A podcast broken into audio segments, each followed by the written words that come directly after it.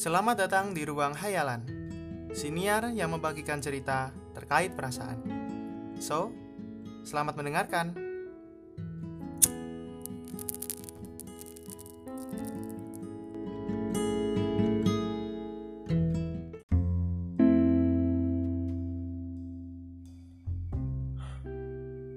Resah.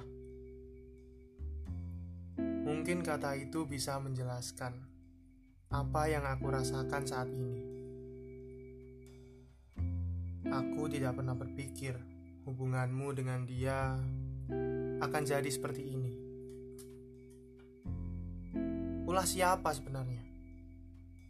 Kamu atau dia? Harusnya kamu dan dia lebih sering berkomunikasi. Kiranya ada masalah, baiknya diomongin bareng-bareng. Aku bukannya menolak buat menolong kalian, tapi masalah masalah kalian. Kok aku yang repot ya? Untung aku masih bisa nurunin egoku. Kalau enggak, malah yang ada aku bakal ngebuat hubungan kalian semakin jauh. Nggak seperti itu aku untung orangnya. Lalu,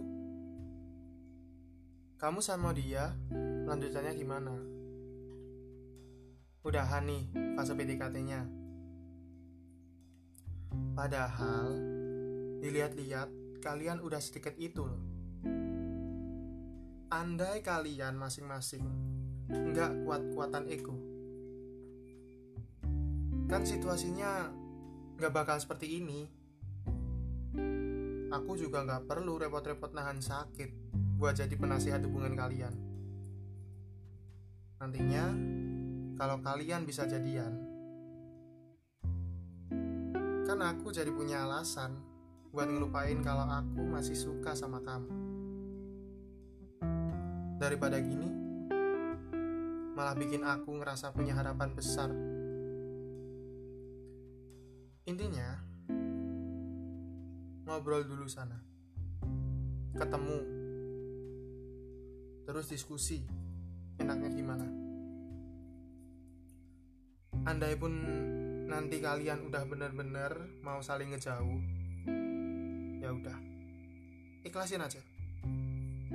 Mungkin orang yang ditakdirkan buat kamu bukan dia.